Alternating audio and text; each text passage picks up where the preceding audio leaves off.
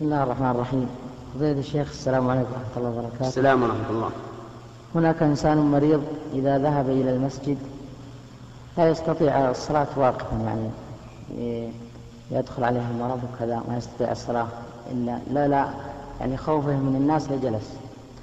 وإذا قرأ القرآن ينقلب يعني الحروف سوداء لا يستطيع قراءتها.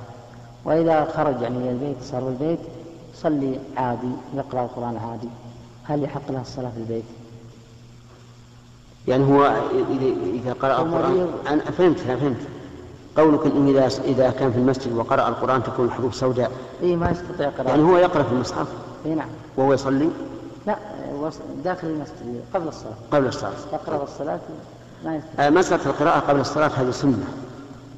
يعني أنت يسرت ولا يذكر الله بقلبه ولسانه أو أو يقرأ. ما يحفظه من القرآن بدون مصحف هذه يعني ما هي مهم ما هي مهمة ذاك الآن. لكن إذا كان الإنسان في بيته يستطيع أن يصلي الفريضة قائما وإذا ذهب إلى المسجد لا يستطيع القيام إما لتعبه بالمشي أو لخوفه من الناس أو لأي سبب من الأسباب. فقد اختلف العلماء رحمه الله في هذه المسألة. فمنهم من يقول يصلي في بيته قائما ولا يجوز أن يذهب إلى المسجد ويصلي قائما وعللوا هذا بأن القيام ركن. لا تصح الصلاة إلا به. وصلاة الجماعة واجبة. تصح الصلاة بدونها. ومن العلماء من يقول بل يجب عليه الذهاب إلى المسجد لأنه دعي للصلاة وصلاة الجماعة واجبة عليه فليذهب إلى الصلاة ثم إن استطاع أن يصلي قائما فعل وإن لم يستطع فإنه يصلي قائما.